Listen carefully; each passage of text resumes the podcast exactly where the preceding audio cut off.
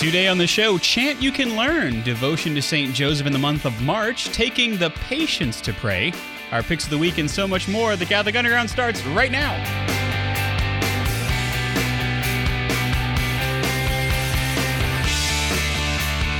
Oh, yes, indeed. It is a time for the Catholic Underground. We are the podcast that tries to cut through the noise of the digital continent and bring you the topics that matter. It's episode number 418. I am Father Chris Decker. Joining me this week, we've got all of them. All of our special guests from far and wide. We have Uh-huh. Kathleen Lee. I'm The- not. Well, I'm not from far and wide. No, you were from near. Oh, right? okay, Yeah. okay. So near, Near and far. near and far. I gotta be wide. Oh, Kathleen, how I've missed you in the five and some odd days that we haven't seen each other. Also joining us, uh, Gemma Wildsmith. You might Yes. remember her. Oh She's- yeah, it's been a while, It's but I'm true. glad to be back. Yeah, we're happy to have you back uh, in the United States and certainly at the CU desk. Thank you. You know, Gemma, uh, we've just appointed you. You are our UK correspondent. Brilliant. Underground. I'm at that. You're- Yeah, You're, okay with that? I'm Yeah? definitely okay with that. Awesome. Very good. Uh, let's go up to the Jeff Star 1 near Earth orbit satellite, shall we? And uh, and find Jeff. Uh, Jeff uh, is he's up there. Uh, Hey Jeff. I am I am the far and the wide. Yeah, there you are. Uh huh. Okay. All right. And uh, and Jamie Cherry, uh, who you also know as a friend of the Catholic Underground, she's sitting in the studio audience and she is in the chat room. So if uh, if you're watching us live, you can uh, you can visit with Jamie. She uh, she didn't want to be on the microphone. She, she's laughing at us now, as a matter of fact. Uh, yeah. So uh, I don't know, uh, Kathleen, how Yep. much you have experienced Gregorian chant in your life. I have. Um, I love it. I don't. do- I don't listen to it all the time, but it is something that I put on when I'm like, okay, let's calm it down. Mm-hmm. Let's calm life down and just. I need something in the background that's like, mm, Mm-hmm. yeah. And and also uh, maybe this happens where where you are, Gemma, as well. Anytime any person of any faith tradition or none at all wants to say something churchy, it's usually chant that's in the background. Do you find that? Yeah. You ever notice that? Yes. Yeah. And it's almost always something that's out of step with the season. So, like if uh, if it's like a police procedural and they walk into a church, it might be Lent, but they're going to be chanting an Alleluia, something like that. You know? Yeah. So it is. It's it's ethereal sounding, and uh, the the beautiful thing about chant is that it does not follow the human heartbeat. So much of our music follows the human heartbeat. Jeff, did you know that? Yeah. Yes. But chant does not. That chant not has know. its own rhythm. And, uh, and so, as such, you're not kind of keeping time and meter in the same way that you would if you were playing a guitar or playing um, uh, standard music Sure. notation like we have today. Although standard music notation is based upon, ready for a word, the neumes of, uh, of Gregorian chant. And neumes are those little square notes. Oh yeah, yeah. Uh-huh. Yeah. Uh, so if you're if you're watching us uh, on the radio, uh, the little square notes that are that are behind me there are uh, are the the Gregorian chant notation, and modern music notation is based upon that uh, as well. And so two young friars, um, not those not not not not like Knights of Columbus. Not a fish fryer. Not a fish fryer, yeah. Dang but it all. but two young Dominican friars are bringing Catholic music education to a computer near you, and they've started uh, OP Chant. So I probably should explain why it's called OP, right? Doesn't stand for overpowered or anything like that.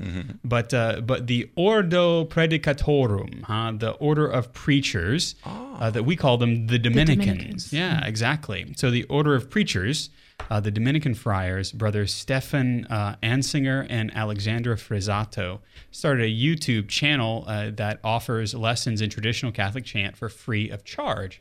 And free is a wonderful price. Yes, it is. It's true, yeah, and that's one of the things I like about YouTube and a lot of these uh, sources of uh, of new media is that they they very much are are on target with uh, offering things that should be free because chant is free, and so uh, you can hear in the background the Te Deum. This is the the solemn song that is sung at the end of uh, of, of the office of readings, and then at other times of jubilation within the church. And so uh, the two young friars dedicated themselves to uh, to teaching these ancient chants, and they even provide a PDF of the score to the music, so that as they sing it, you can follow Very along. cool. Wow. Yeah, and you can kind of learn how the neumes sound, Yeah. what the, the different types of uh, notes sound like. Yeah. And it's really, really beautiful. The Te Deum is just one example of, of what they're doing. They uh, have a lot of the the Lenten songs as well. I probably should have played a Lent appropriate uh, song rather than the Te Deum, which doesn't show up again until Easter.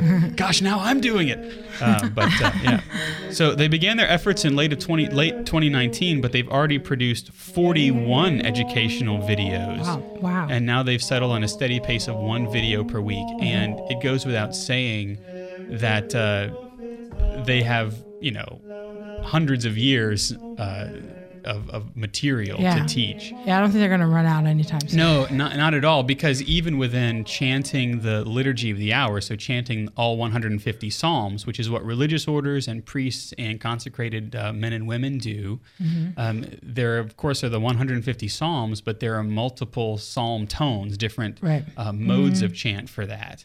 So yeah, they they could uh, they could be there for a while. So brothers, that's that's an awesome thing.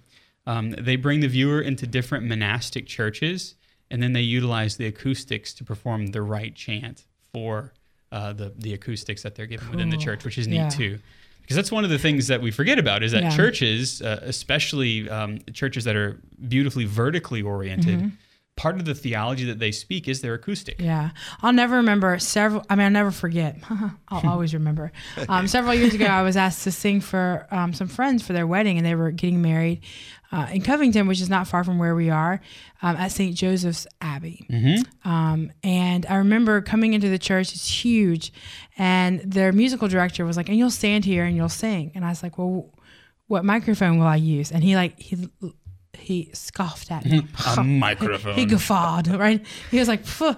and and I was like, okay. And then I opened my mouth. I was like, okay, there it is. Like mm-hmm. it was so beautifully constructed, you know that um, that it, I didn't need a, a microphone, and I was just one person. I could, you know, Right. when you get the monks in there to sing, it's beautiful. yeah. Um, just it reverberates. It's just incredible. And that's why throughout the centuries, um, we typically have built churches that are taller than they are wide.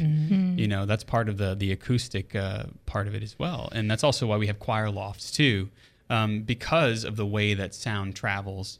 Uh, it goes from the back of the church, uh, th- kind of through the people. And then reverberates off of the apse, so the, the front of the church. Uh, notice that a lot of them are kind of domed, and that's all. Uh, it's part of the, the the beauty of the church, right? Where you you can now fresco those domes and things like that. But also, it's part of the acoustics. It's part of the, Yeah. the makeup of how the music and um, really the, the when the priest does speak, and when the priest does uh, chant, it's able to to hit the dome and and go back. yeah, that's incredible.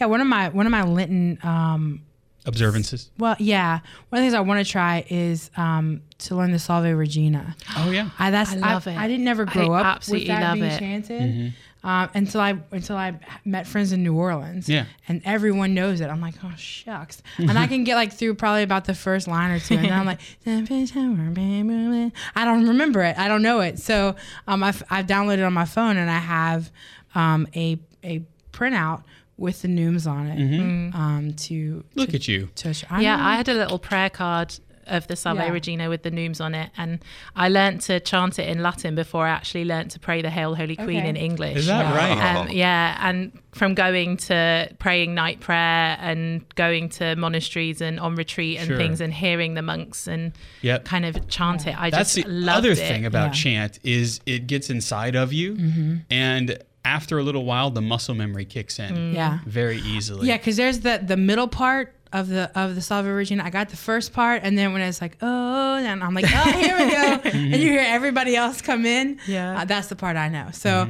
I'm working on getting that doughy middle part.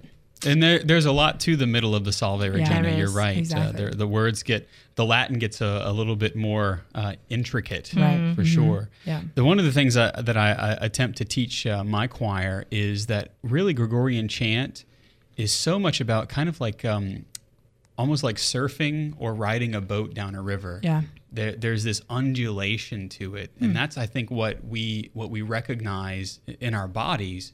What we recognize is that that type of being carried along by music is different than um, kind of being the instigator of music. Because Right. like even if we're listening to a popular song uh, or, or rock music or something like that, or even something that's kind of a folk music tune, there's a sense that we're we're we're not passive in it because it's matching itself to the beat of our heart Right. you know but we can't quite grasp at chant it's something that has to carry us. Hmm. And so there's again in the wisdom of mother church there there's a reason for all of that too because it is a song back to the lord. Hmm. And so it is the song of the church to her lord. And so we are kind of being swept up and carried along with there's this it's, oh, I love that idea. The the parish that I'm going to whilst I'm here in the US, they've they've chosen to do the Latin missal chants for Oh, the mass parts for yes, Lent. yes. And actually, I'm so pleased that they've chosen to do that, bec- not only because they're beautiful, but because it kind of takes the performance out Mm-hmm. Yeah. of any of those parts. It, it brings a solemnity as Yes. well um, in the celebration of the liturgy, um, and it's just really beautiful. So, Mm-hmm. It yeah, I was so glad that they had chosen to do that for Lent. and and it's so good to again allow chant to become part of our uh, liturgical vocabulary again you know to say nothing of the latin but also the ability to chant Yeah. um, we we have a, a book uh, a music book for the saint isaac jogues missal and it has an anglicized version of chants for the responsorial psalm Yeah. and uh, and really is beautiful. But again, it's it's trying to to teach uh, people and choir Right. uh, about this notion of kind of that, that it's that it's not following the same like bump bump bump bump bump bump bump. Yeah. You know, they're getting it though. I have to Yeah. say, my choir is really. Um, well, I guess I could say rocking and rolling, but can you say that about chant? No, they they, they, they are progressing well. Um, Yeah. Yeah. Mhm. Good. Yep. So yeah, so the the brothers, uh, the, the brothers OP uh, are, are, are very willing to teach uh, chant uh, on their on their channel. Uh, they were interviewed by uh, by the Catholic Herald, and they said that this project began as a way to develop Gregorian choirs in England and in America. And uh, since then, they've exploded in popularity. They have nearly 15,000 subscribers Wow. and they're bringing together many of the monastic communities they visit. Um, it, says they're even getting some of their older members of the order uh, interested. Brother Stefan said, I remember one of our older brothers giving us some very useful advice when we recorded a few songs. He asked us to extend some notes and to breathe at times. It was really beautiful. An older brother who had been trained in singing at the time was giving us advice to improve our singing in a completely spontaneous way. And and you see that that sometimes uh, it it wakes up some things that maybe have been um, just kind of fallen asleep in in monastic Yeah. communities. That's a great way to connect the two generations because I'm sure as a, as an older monk, you know, you might be like, well, they don't want to hear it. Nobody wants to learn it. You know, Yeah.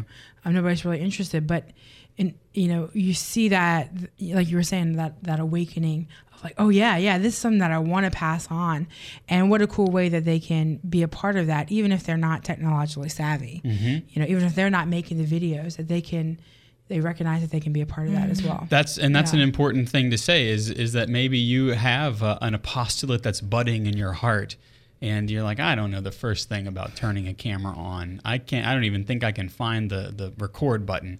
Well, this is a good opportunity to to let somebody else press the record button, you know, and that's a, that's exactly what they've done. He says what also uh, brother Alexander says what also touches me is the awareness of history through this sacred song which has remained the same, which accompanied the common prayer of the brothers, loving the Lord together, studying together. We have here a treasure which binds us to those who precede us and who gave their lives for Christ in our order. It's our turn to pass it on. And that's really a beautiful connection with, uh, with our Catholic heritage is the Salve Regina that you love so well Yeah. goes back I okay, I'm just kind of pulling a number out of the air. I think that at least 800 years, but probably Yeah. more Yeah.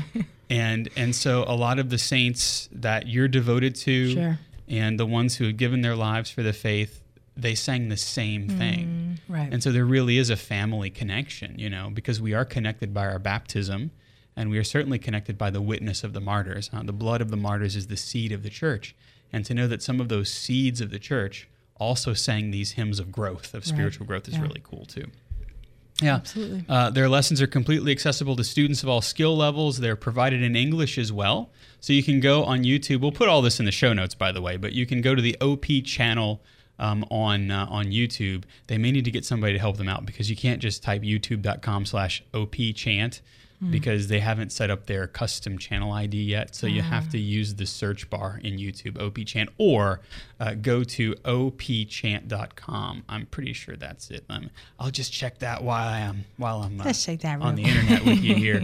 Uh, yeah, it is opchant.com. and you can get access to all those videos as well as the PDF downloads to get the music. Well, um, yeah, I, I'm I'm excited about this because Yeah. I just discovered it a few weeks ago, and uh, already I'm trying to like I need to polish the art form a little bit here with, Mm, yep. with chants. So uh, yeah, all right, it's that part of the show where we just simply give you a gentle reminder that we are the Catholic Underground.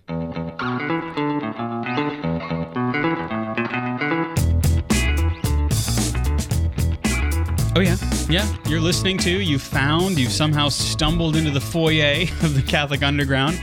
We're online at CatholicUnderground.tv. I'm Father Chris, joined by Kathleen Lee.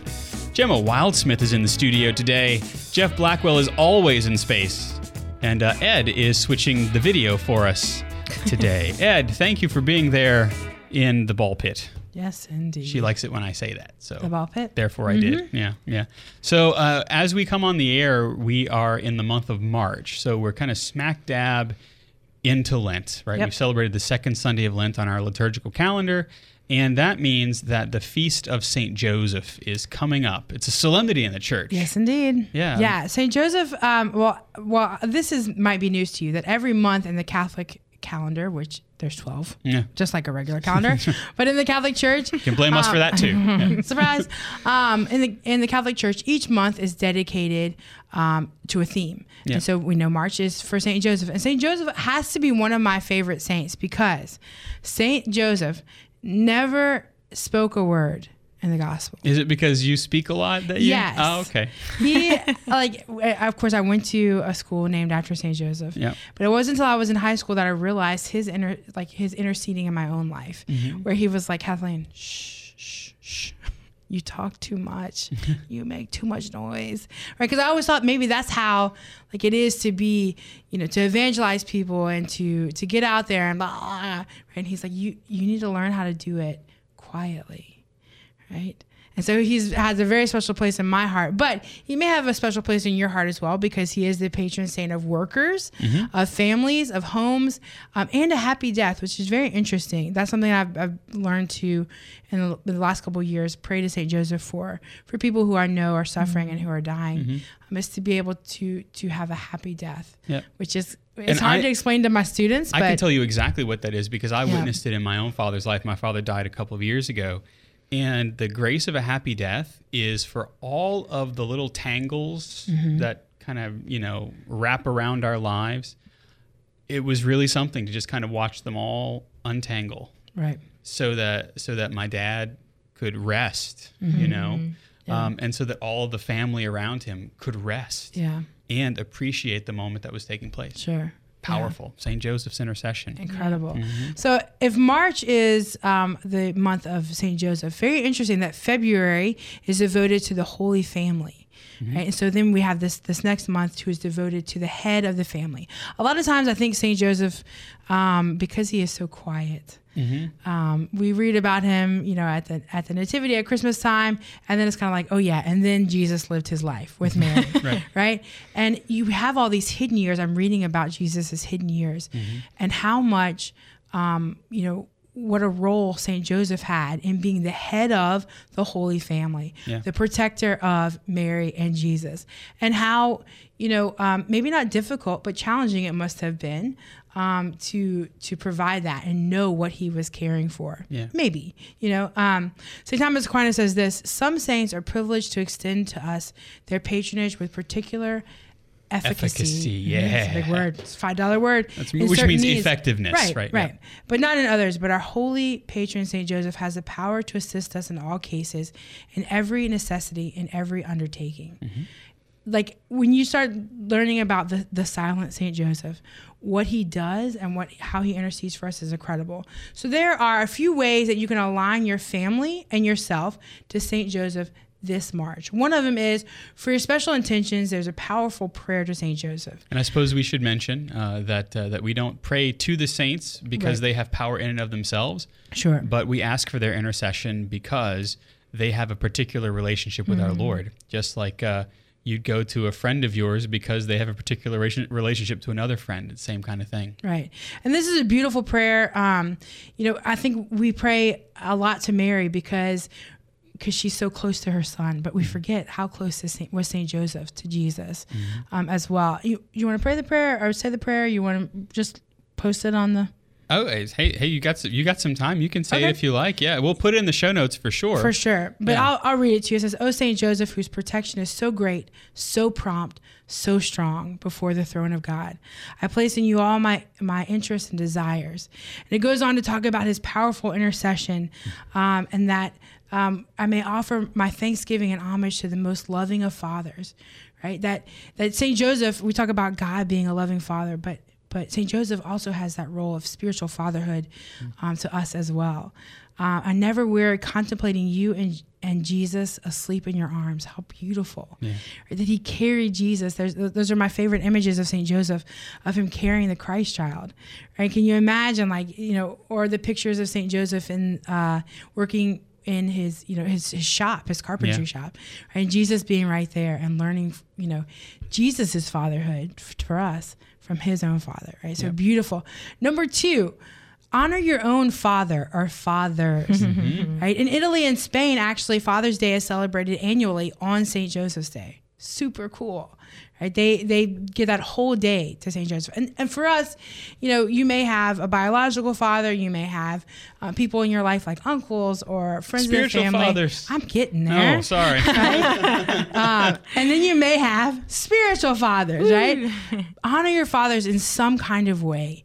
Um, call them up, give them a card, tell, offer, you know, have a mass offered for them, um, especially your priests. Call them up and let them know you love them and that you support them and that you're thankful for their fatherhood as well. Because it's not always, it's not, I would imagine, as it's not always easy being a mother, it's not always easy being a dad, right? Especially when you have to guide your children Yeah. and your children are a little rebellious, right? And give you Yeah. a little attitude, right? It's not it's not always easy, but they want the best for us, and they're they're praying for us and they're leading us. Which, by the way, I should just uh, say that Kathleen is the best at sending cards. Aw, thanks. She's really good at thanks.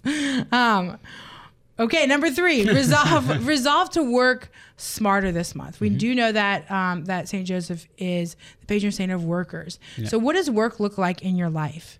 Um, are you are you um, do you have a good balance between work and rest? Mm-hmm. Are you, when you go to work, are you putting in hundred percent? I know as a teacher, sometimes I'm like, okay, today's a movie day because I'm tired, right? but are, You're giving are- away your secrets. yeah, I know. Don't tell anybody. Okay, but are are we really engaging in our work? Are we really um, working working hard, offering up our labor um, out of love and gratitude for Saint Joseph, even when it's hard? right? Especially my, uh, my generation and lower. I don't think we like to work. Right, so we're always looking for the loopholes of how to get out of it. But are you putting in the work and offering that up to Saint Joseph? I'm doing the consecration to Saint Joseph. Mm-hmm. Father Donald Calloway has a, a book, which, by the way, uh, wor- worth it. Uh, and there is a lot that we can infer about Saint Joseph. Yeah. And one of the things that we can infer is that his work was not easy. Yeah. That that he had to he had to to ply his trade uh, of being a carpenter, but then he also had to travel to Egypt Right. at the message of an angel saying, Get Mary and the baby Jesus out of here. Mm-hmm. So he went to Egypt where there were no bodies that he knew, and he had to ply his trade there where everyone knew that that he was not Egyptian, you know? yeah. And so he shares in that difficulty whenever we share difficulty. Yeah. Yeah, absolutely. A really cool thing that you can do in your home, um, I have one in mind, is uh, place an icon, a statue, or an image of St. Joseph somewhere that's prominent on your table. I have one, I have a little shelf in my hallway, and St. Joseph sits right there. Um, put a picture of your family next to it and pray to him uh, to protect your family, to, to make you. Uh, whatever role you have in your family, a good daughter, a good husband, a good wife, a good uh, a good father, right? And to remind you to pray for your father as well. Um, this is a really cool tradition. Make a St. Joseph's Day altar. Yep. Uh, this is an Italian tradition. There's a lot involved in it, and if you've ever been to one, it is crazy cool. Um, but anyone can practice it, just like we're all Irish on St. Patrick's Day. We're all Italian on St. Joseph's Day, right? Uh, we are the universal church, and that's what's so beautiful is that we can enter into these uh, these customs and these traditions. Um, the Saint so the Saint Joseph altar is a fun and meaningful tradition that even your kids will enjoy helping with because they can get involved in it. Um, you can make it super elaborate. Maybe you've been to one at your parish and it's like three tiers of, of just food and goodness, right? or maybe something a little bit more simple in your own home. Um, sometimes there are three levels, right? Each one um, devoted to the person of the Trinity, right? Or um, of- the or each or for each member of the Holy Family. You, you can place a uh, statue or a picture of Saint Joseph at the top, right? And there are all kinds of traditional foods that are that are served at the Saint Joseph altar. Um, spaghetti with eggs, right? Which is really awesome. That, that's your protein, right? Yep. Yeah. Um, Mhm. Fava beans is is a traditional thing. Lemons, I think the tradition is if you steal a lemon off the St. Joseph altar, that, that You'll get a husband you'll in get a the following 12 Yeah. months. I've stolen several lemons. Okay, um, but Kathleen has an entire fruit Yeah. basket from all. Yeah. some other things include breads that are shaped in the in the form of a cross or in the uh, shape of a staff for Saint Joseph and his staff. Mm-hmm. Uh, figs, olives, and dates, artichokes, fruits, and salads. My Um, favorite is like the lamb cake. Yeah. Oh yeah. that yeah. shows up at the St. Joseph altar. It's a it's a cake shaped like a lamb. Yeah. mhm. Oh, wow. Also at. Easter, but I've never seen a St. Joseph altar, and so I'm quite excited Oh, about oh, our fantastic. parish I love it. has one going. So on the 19th, I'm going to go Yes. And nice. see for the first time Excellent. a St. Joseph's altar. Yeah, it, they're super cool. There's all sweets of all kinds. There's usually not meat, right? Because it's usually during, it's during Lent to observe that. One of the cool things that I read in this article was for the main meal you can serve traditional feast day dinners such as fish and St. Joseph's sawdust, right? Which is really cool. They toast breadcrumbs over pasta, representing the the, the sawdust from St. Joseph's workshop. Super cool tradition. If it's going on in your parish, go to it. yep. Um, but there, there are also several ways that you here in the South you can find a way to include Saint Joseph in the decor of your home. Um, one of the things that that represents Saint Joseph is the lily. Um, here in the South, we are are inundated with fleur de lis. That's kind of our symbol. Um, but find a way to to incorporate that into the, your home decor. Yep. You know, if it's not a statue of Saint Joseph, something that rem, that reminds you of him. Um, Father, we're talking about the consecration to Saint Joseph. I didn't start mine yet, but I did get the book. I'm gonna start it um, so that I will finish on the feast of Saint Joseph the Worker. Oh, cool. And I'm super excited about it. Um, find ways to give. Um, since St. Joseph is the patron saint of families, find way to give to families in need. Pray for the suffering and the sick and the dying. And at the end of the day, give your worries to the sleeping St. Joseph right. so that he can carry them to his son. That's one of Pope Francis's favorite uh, Yeah. devotions. Alrighty, well, you know what that sound means. It means that we have to take a bit of a break, but stay right where you are. There'll be more after this.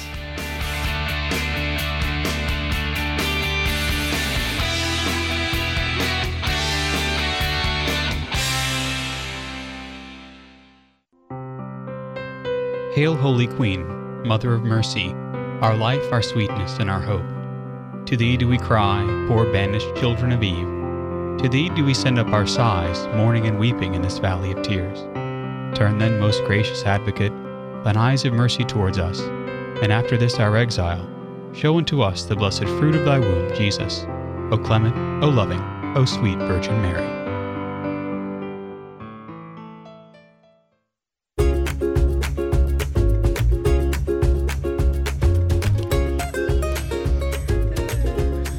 Hello, my friends. Welcome back. You found the Catholic Underground with me, Father Chris Decker, joined by the inimitable Kathleen Lee. That's a new one. Yeah, the Inimit- equally inimitable and unrepeatable Gemma Wildsmith. Thank you. That's right. And the uh, the not so cantankerous Jeff Blackwell. That's right. We accept no invitations. That's right, exactly. Yeah. And Ed's, of course, in the video cave there yeah, he's, uh, as well. Right yeah. over there. Yeah. All right, our picks of the week are coming up, but first, because it's Lent, and not just because it's Lent, we thought we'd uh, spend a little time talking about prayer, because prayer is one of those things that, uh, even though we don't like to admit it, we think that prayer just happens suddenly or it doesn't happen at all, you know?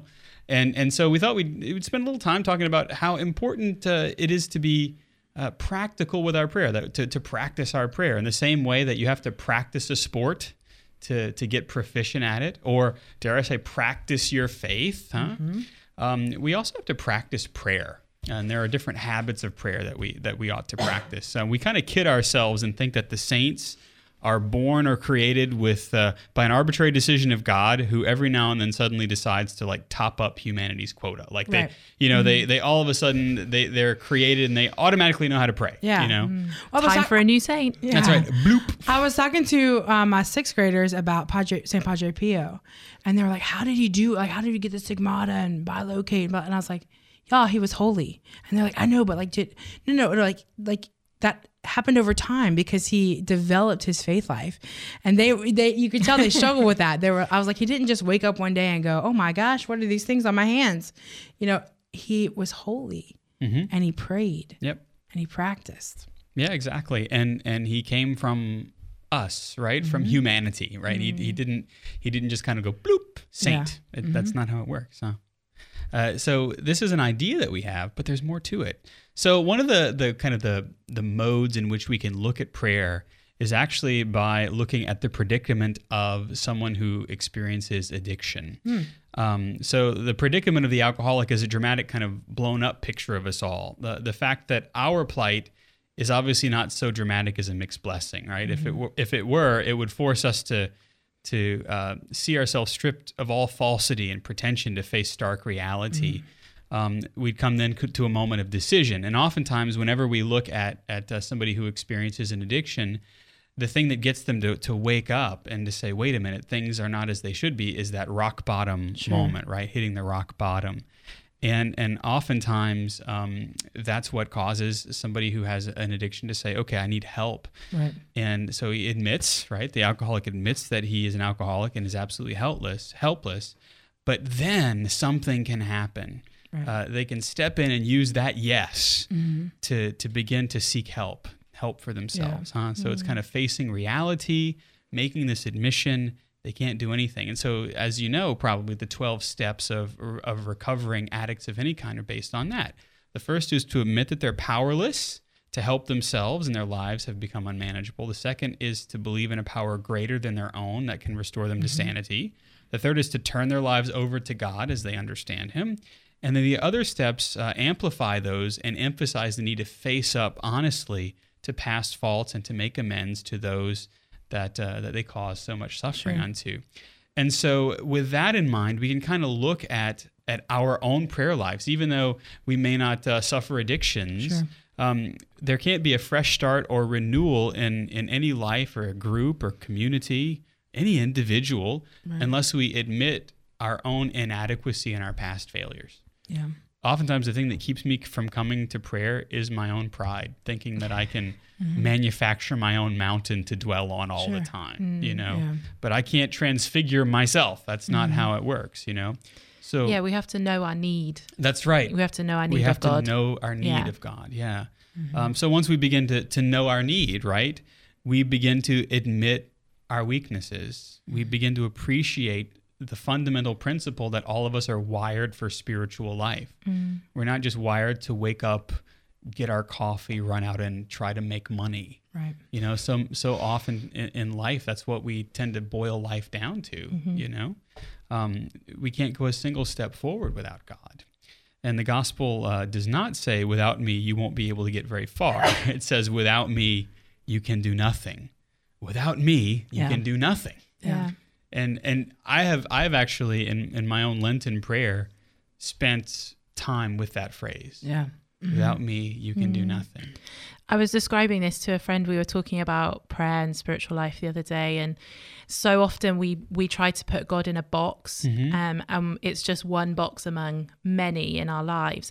But actually, if you start to see it that God is the box Yeah. in which we live and move and Ah, have our yes. being, Yes. then actually it kind of begins to make sense that actually, yeah, we can't do anything Mm-hmm. apart from Him. You know, That's right. And and and which of us would belittle ourselves in our own pride, right? When we think that God's in the box and we're bigger than the box, right? Uh, Which of us would belittle ourselves by going down to our knees to pray unless we're in need of help? Right Well, without that basic humility of, of a little child, of saying, God, you are bigger, we can't even begin. We can't even begin. And I think that's why perhaps Jesus says that uh, it's difficult for a rich man to enter into the kingdom of God. Uh, as it is that very weird phrase, as it is to for a camel to pass through the eye of a needle, you know, um, and, and it's oftentimes because we we can't fit through this small space uh, where God dwells, huh? In in the silence, if we're kind of puffed up with ourselves, Right. You know, um, yeah. So Jesus doesn't just mean a person with a fat wallet, but he's talking about people who are rich in natural gifts and in abilities too. People with brains uh, or, or a lot of um, you know panache. Um, he even those people with charm and artistic brilliance. if they live in only their natural gifts and abilities, then they can find themselves very far from God. In fact, there are some very intelligent people that I know who call themselves uh, atheists, which, come on, you're not really an atheist. It takes a lot of, it takes a lot of work to be an atheist, um, uh, or at least agnostic. Like if God exists, I don't really care. Um, because they're they're so kind of they're on the laurels of their own natural gifts and talents and abilities. Because none of these riches that we're given are are in themselves evil, but they have the same danger Sure. that they can give us the false impression of our own strength, our own importance, and our own personal competence. You know, like who needs God when money will give me everything I want? Right, and we see that throughout throughout you know um, the entertainment world. People who are like, "Oh, I'm the I'm the greatest that there is." Well, it's only a matter of time, and I'll be watching the headlines for when you know your life turns out to be something that you have no control over. Yeah. You know, and, and unfortunate things may happen, and not that I wish that on anyone, but that's a common theme, mm-hmm. right? Is when people become famous for being an actor or becoming a singer or or whatever. You know, it's not the the, the ones who are steadily successful are the ones that you know may mention God in an interview here or there, or they you know there's they bring their family to church and nobody ever takes pictures of that, you know. um, but you see that. You see that in in the world today for sure. And it's really interesting when a movie star uh, on on social media will actually be courageous enough to, to kind of put themselves out there and, and say, well, we went to Ash Wednesday, you know, um, because I, I get the sense that that they some of them at least really do understand that that they they don't have any of the natural gifts they have unless they have existence and their Right. existence comes from God. Sure, yeah. you know that that he shares those gifts w- with us very freely. So part of that is as we say is recognizing uh, our own weakness and that's the one way that we come to experience our need of god's help. And building a life of prayer means turning our lifestyle upside down uh, if need be to find the necessary daily time for prayer. I mean how many times in my own life you might experience it too that we think of prayer as just kind of like a luxury that Yeah. you know like well only priests pray. Yeah. well uh, i can tell you that some of us don't pray as often or as well as we should you know? Um, but uh, or, or people that, that have spare time on their hands. Like oh you know these people who who are youtube famous they've got all this time in between making their their millions and they surely they would have time to pray you know Or or the little old ladies who are, you know, that's, that's they must live in the church because that's all they do with their lives. Yeah. or professional Christians Yeah. who That- that's right professional Christians Yeah, who uh-huh. you know work in the church and are like oh well of course they pray Yeah, I had to be really, really real with my students because I think that they struggle with this as well, even though they're younger. I said, don't get into the trap of the fact that you go to a Catholic school. yeah You know that oh, then then this must count as prayer. If all you're doing is saying the words, yeah then it's not prayer. And I had to tell them, I said, I'm be very real with you. I've studied theology. I have a degree in, you know, religion. I've taught school, um, and I get caught in that trap very often. That it becomes, oh, I prayed at at work, Yeah. you know, but is it real prayer? And am I praying at other times as well when I'm not have to, when I don't have to do it? you Yeah, know? uh, I've learned in, in my line of work that when somebody um, who is my contemporary or older uh, says, "Well, I went to a Catholic school," and eh, usually what comes next is very revelatory uh, of of the of the life of prayer that that he or she has adopted since their graduation from Catholic school. I mean, I'm not I'm not knocking Catholic education, Sure, yeah. but it is it is a treasure trove of tools that have to be used, right? Right. And that's that's what a Catholic education is supposed to do. And and if we just say, ah, well, that you know that stuff I learned and you know got the Yeah. got the diploma. No, that's that's not a life of prayer. That that whenever we say I, I wish to be a person of prayer, I have to admit that whether I went to a Catholic school or whether I was a public, which I was, huh, that that I have to be willing to make the time for prayer, and even a priest has to do that. You know, I, I have to, I have a very busy schedule, but I have to get up at five thirty in the morning to to begin to pray the official prayers of the church that I have to pray, but also to take time to listen to the Lord speaking tenderly to my heart Right. as as as His Son. You know. Um, so yeah, we we are we are filled uh, to to the measure of our weakness by the Father's richness, and that's really the first step in prayer is to realize that that we are weak, and the Lord wishes to fill up that weakness with His presence. The more we are filled with His fullness, the more we are lifted up out of ourselves in a self forgetfulness that enables us to pray properly for the first time. And I know one of the things that happens in, in my own prayer life is that whenever I kind of allow myself to be emptied before the Lord, I also then have the, the capacity to pray for others and hmm. not just for myself. We should pray for ourselves. Yeah. It's okay. It's not selfish to pray for yourself, you know. But then that pours itself out into into wanting to pray for others as well. And that all comes from recognizing that we are weak, that we're fragile, Yeah. you know. The more we uh, are tangibly immersed in the mystery of God's love, which is why we as Catholics have a liturgical life, right? Why we have the devotional life too, why we have things like the rosary. The more we're tangibly immersed in the mystery of God's love, the more we begin to see that all prayer leads to praise. Yeah. All prayer leads to giving glory to God, and we can lose ourselves in in in God who is inexhaustible. I mean, it's it's hard for us to imagine uh, a God who wants to just pour out everything on us, because we in our human relationships go. Nobody can really like want to share Right. everything.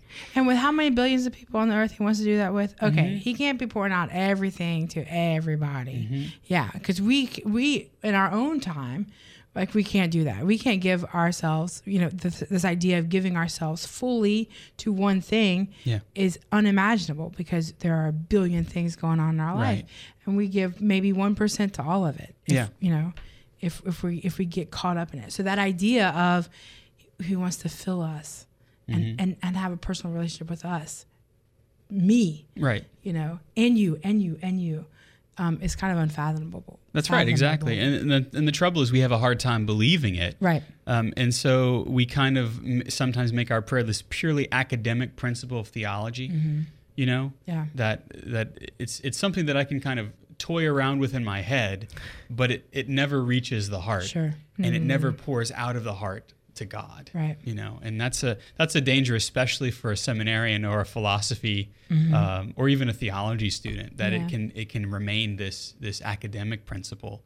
But all of those things, as St. Thomas Aquinas says, that's straw compared to what the Lord wants to, to do in our lives. huh? Uh, yeah. So so you know, if we actually believe that uh, that that we're weak, that we need God help, and that and God's help, and that He wants to pour out His presence onto us, we'd scream for it. Yeah. You know, um, we'd go to Him and we'd find the time to open ourselves. That's it's, but it's always interesting that we just kind of can try to fill ourselves up. Yeah. And it, it, man, it's it's like filling yourself up with vapor, Yeah. you know, or Chinese food. Yeah. But I think I don't think we talk about it enough. Yeah. I don't think um, people ask for the help Mm-hmm. in learning to pray or acknowledging that they don't know what it looks like for their prayer life to mature as they mature as a person. Right. You know, so even if you've had a Catholic education and you might know the prayers Yeah. um, and you might know the words, actually, what does it look like to pray as a 25 year old, a Yeah. 30 year old, a 45 year old? However, and mm-hmm. whatever your circumstances Yeah. are, you know, and we kind of have to break the silences around it to help people kind of engage and grapple with Mm-hmm. the desire to want to know God, but not really knowing how to go about it. That's right, exactly. And so, uh, learning to pray, well said, takes practice. Constantly showing up, opening ourselves up to God. Uh, there's there's no accomplishment of any worth that I know of that you can attain merely by desiring to have it. The first step is to say, Lord, give me the desire to pray. But but uh, being able to, to kind of step into it and show up. Uh, as we were talking before the show, showing up is is the is the nine tenths of prayer Yeah. of putting ourselves in the presence of God. Uh, those who wish to succeed in a particular accomplishment have given hours of time. And even if they have a flair of genius, they, they give hours of time. Arthur Rubinstein, who's a concert pianist, was arguably the greatest one of the last century. And yet, at the age of 84, he admitted that he needed to practice for six hours a day. Wow. In, this, in his prime, he practiced for nine wow. you know? Um, and so he was a musical genius at the age of three but it took a lifetime to master the techniques necessary to facilitate and maintain the growth of that genius to enable him to share it with others in a concert platform. And the same could be said of many artists and performers but it also could be said of us that that we we have to show up for prayer and we have to keep getting it wrong. Mm-hmm. and and keep asking the lord we, you know to keep showing up. Uh, one of my favorite uh, books that actually olivia who's on assignment this evening um, olivia talks about is beginning to pray. And the, the very first notion of that is knocking at the door. Simply showing up to, to knock at the door of god. And and uh, I, I- I forget i'm paraphrasing but and and then the lord may may walk through the door you know uh, but but he may remain silent for a time to continue to, to teach you how to ask Yeah. and and that's a, that's a very real thing but to continue to show up in prayer and it's hard for us to imagine that um, that that prayer is an exception to the rule of continually having to show up and to practice it to show up at the door we're s if we're supposed to be dedicated to the mastery of the art of arts huh? Right. uh, and at best we drift aimlessly along like these you know amateurs I, I did stay at a holiday inn express last night Yeah, so therefore i know Yeah. everything about it huh um, but prayer prayer demands even the full potential of a professional if we're going to do it Well, I think you know I- I'll go back to some of my favorite saints, like uh, Saint John Paul II. When you read about him, like he spent hours in prayer, right?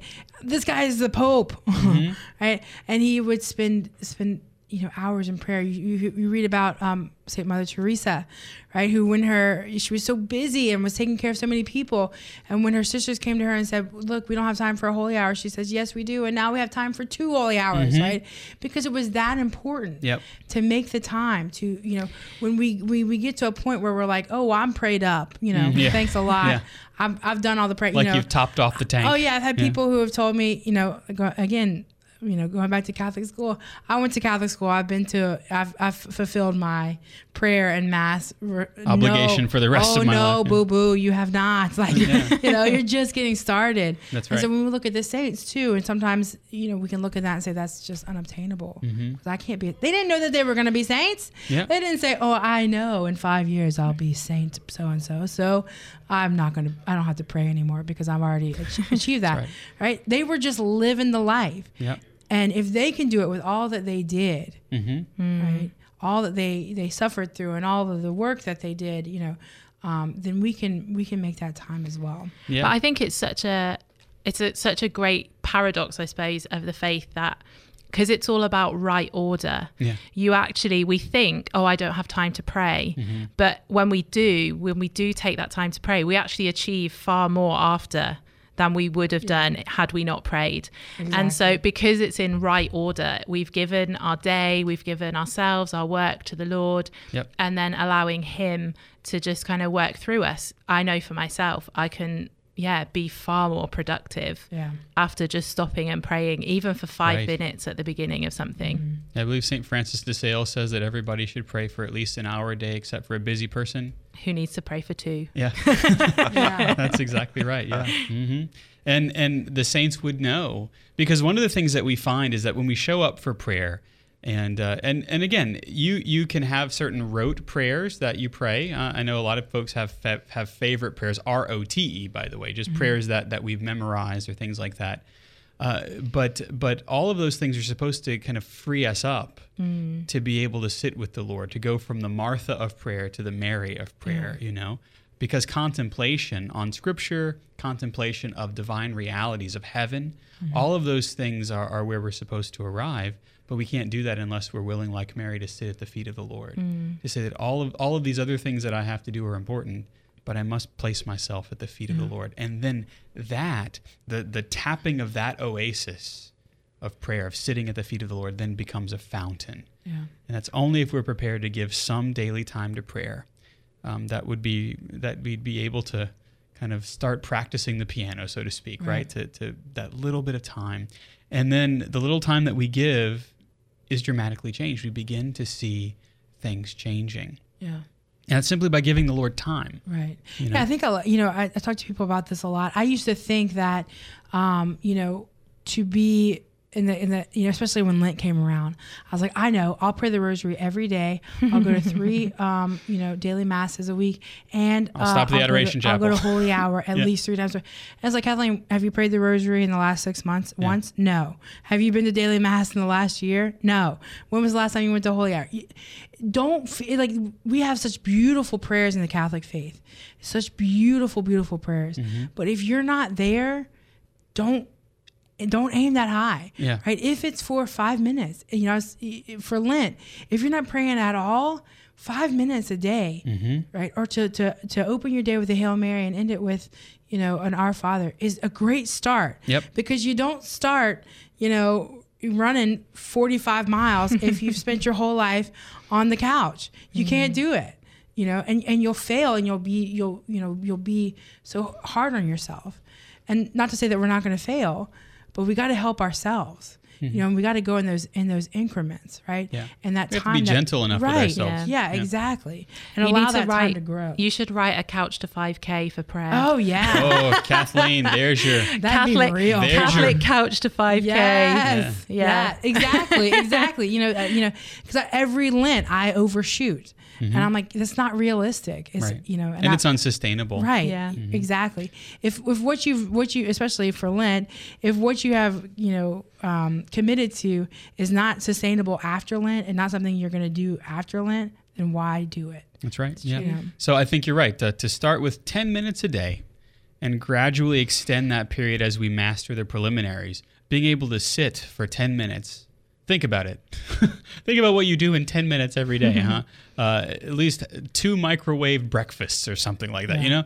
Uh, yeah, think of think of that. So 10 minutes and then gradually extend that time because what happens again is the oasis becomes a fountain. Yeah. And if all begins to go well, then we stop wanting to, to kind of restrain ourselves to a minimum time and we want to spend more time with the Lord. And the prayer that starts to develop at set times then gradually filters through the rest of the day. And in the end, our prayer life becomes kind of coextensive to everything that we do. And we can begin and end everything in prayer, all the, the work that we have to do. Um, uh, and so it's important to say that the beginning, if you're just beginning, the prayer period will be a bit like a desert, dry and barren. But eventually it becomes an oasis, huh? Uh, we, we expect, because especially in our Western culture, we expect to have results right away. Yeah. But that's not how a relationship works. Mm. You know, you have to go on a couple of dates before you begin to really know the other. And that's what the Lord asks of us. Is he, are, are you willing to let me court you? Are you willing to let me speak tenderly to you as to a mm. lover? Huh? Song of Songs, folks, in the Old Testament, huh? And that's what the Lord wants for us. But we have to be willing to be the beloved. We have to be willing to be the loved ones by God Yeah. and and that's where the oasis begins to spring up huh but that oasis is not the end it's only the beginning. Eventually that that oasis becomes a fountain that brims over and begins to irrigate everything in our lives and then we can talk about prayer without ceasing. Then our spiritual lives transform daily and we have even a greater desire to plug in to the treasury of the church right? To the to our sacraments to our worship to our devotional life. Um, and so then we can, at the end of it all, say, like St. Paul does, it is no longer I who live, but Christ who lives in me. And that's the goal. That's where we want to wind up, is in that great place of contemplation and sainthood. Yeah. So it's it's just that simple and that hard. You know, I suppose uh, I suppose we should take a little bit of time here at the end of the show for that part of the show that we like to call. The CU Pick of the Week. Kathleen's already getting some uh, some app subscriptions, right, for your your Catholic Couch for 5K. Yes, indeed. I think that'd be awesome. So, uh, your pick of the week there, Kathleen. Yeah, absolutely. I um love me some Trisha Yearwood. She's a uh, country singer. If you haven't listened to her, listen to her stuff from the '90s. Incredible. A couple years ago, though, she started um, a cooking show, and I'm like, man. Every time I watch it, she has this Cheez-It crusted chicken nuggets that will uh, you will die eating them. So anyway, Kathleen talks a lot about chicken nuggets on the show. Yes, just, I do. In fact, it was recently published in the newspaper. My love for chicken nuggets, I love it. Anyway, so she has a couple of um, a couple of books, a couple of cookbooks, and I picked up one of hers, Home Cooking with Trisha Yearwood. That's probably sweet tea. that Uh, Yes, probably sweet tea that she's holding, and she looks awesome. I love her so much. But she has really simple recipes, and I love her show. So I thought maybe I'll pick up and see what she's got and so I I made cowboy lasagna the other night. It's like lasagna except it's got pepperonis in it. yes, I did. If you're looking at it right here, it looks fantastic. And so that was the first one I tried. It was delicious. Um, and I've got many more to try. So if you're looking for simple stuff, I also have a couple of other cookbooks in the wing, waiting in the wings, um, that I'll probably come up in the next couple of weeks. But um, Trisha Yearwood, home cooking. There get you it, go. Get it now. Jim, how about you? Uh, do you have a, a pick of the week for I us? I do. Oh, she And came actually, prepared. It is on the food that. theme as Oh, well. okay, that's all right. because so my many trips to the US Yes. have made me a lover of coffee. Ah, it's And finally happened. It has finally happened in my mature age. I love coffee, and Mystic Monk coffee Ah, yeah. is amazing. They recently came out with like I think it's a 10 year anniversary blend Mm-hmm. called Paradiso, which is like brilliant. Oh, I haven't. And then the other one is the Lenten Pasca Java, which is great as well. Oh, And I've just ordered a new one to try, which is called Easter Sunrise. So Oh, I might nice. save that for Easter Sunday. oh, there you go. Yeah. so I- yeah, Mystic Monk coffee. It's I'm- really good. I'm behind on the new flavors of Mystic Monk coffee. And, and I don't know if you've seen um, the the monastery, the Carmel that the monks uh, out in Wyoming are trying to build, um, and the Mystic Monk coffee sales go into that. Uh, it's it's turning out beautifully. So if you if you go to the Mystic Monk website, we'll put all this in the show notes. Then you'll be able to see uh, the fruit of well your labor, their labor, and you're buying their coffee. so yeah, Jeff, how about you up on the satellites? You got uh, pick of the Oh, week? I am a big fan of Rode microphones. That's R O D E. They're Mm-hmm. made in Australia. Uh, Rode NT USB mic has just come out. It's compact. It is cute as a booger. Uh, plus, it sounds great, and it's only ninety nine dollars. Oh, that's so nice. uh, check it out. We'll have the link in the show notes. Uh, Rode in NT USB mic. All right. My pick of the week is something I've probably picked before, but I'm going to pick it again because it's fresh in, uh, in in my life at the moment. The Non-Designer's Design Book. Uh, I give this to every parish secretary and every diocesan official that I see uh, because designing things well is tantamount to being able to communicate well. It's by Robin Williams. No, not that Robin Williams, but another one. And we'll put this link in the show notes. Uh, Jeff, we are so glad for all of our benefactors to join us in this way, all of those who pray for us. We're just so happy to have you as part of the CU family, aren't we? Heartfelt gratitude, Father. The Catholic Underground is possible because of people just like you. Join the growing number of undergrounders at catholicunderground.com slash donate. Plus, an important way to support us is to like us, heart us, star us, and share us on your social media platform of choice. Uh, and, and by the way, Yep. leave a review. Those Yeah. little stars will add up there. That's true. They do. They do. I, I like them stars. All righty. if you want uh, our podcast or any of the show notes, you can go to CatholicUnderground.com, click the latest show, and you'll get all the show notes there. Our panelists this week have been Kathleen Lee, the benefactress at KLee626 on Instagram. Thank you, Kathleen. Anytime. also sitting in for Olivia, Gemma Wildsmith at G Wildsmith on Instagram. yes, indeed. She has a great Instagram channel. Uh, thank you, Gemma, for joining Aw, us. It's been a pleasure. Absolutely. And we got uh, Jeff up there. Jeff Blackwell is our technical director at Jeff Blackwellis on the Instagram and the Twitter. Uh, there you go. I'm absolutely a privileged Father. Yes, indeed. Our research assistant and the leader of the crew in the lab is Jim Hayes and his family. Our video and uh, graphics director is Ed Ball. And you know me, I'm Father Chris Decker. You can find me on Instagram at Digital Catholic and on Twitter at Digital Catholic. We hope that we've helped you cut through the noise and find that still small voice. We're the Catholic Underground, we're Faith Gone Digital, and we'll see you next time.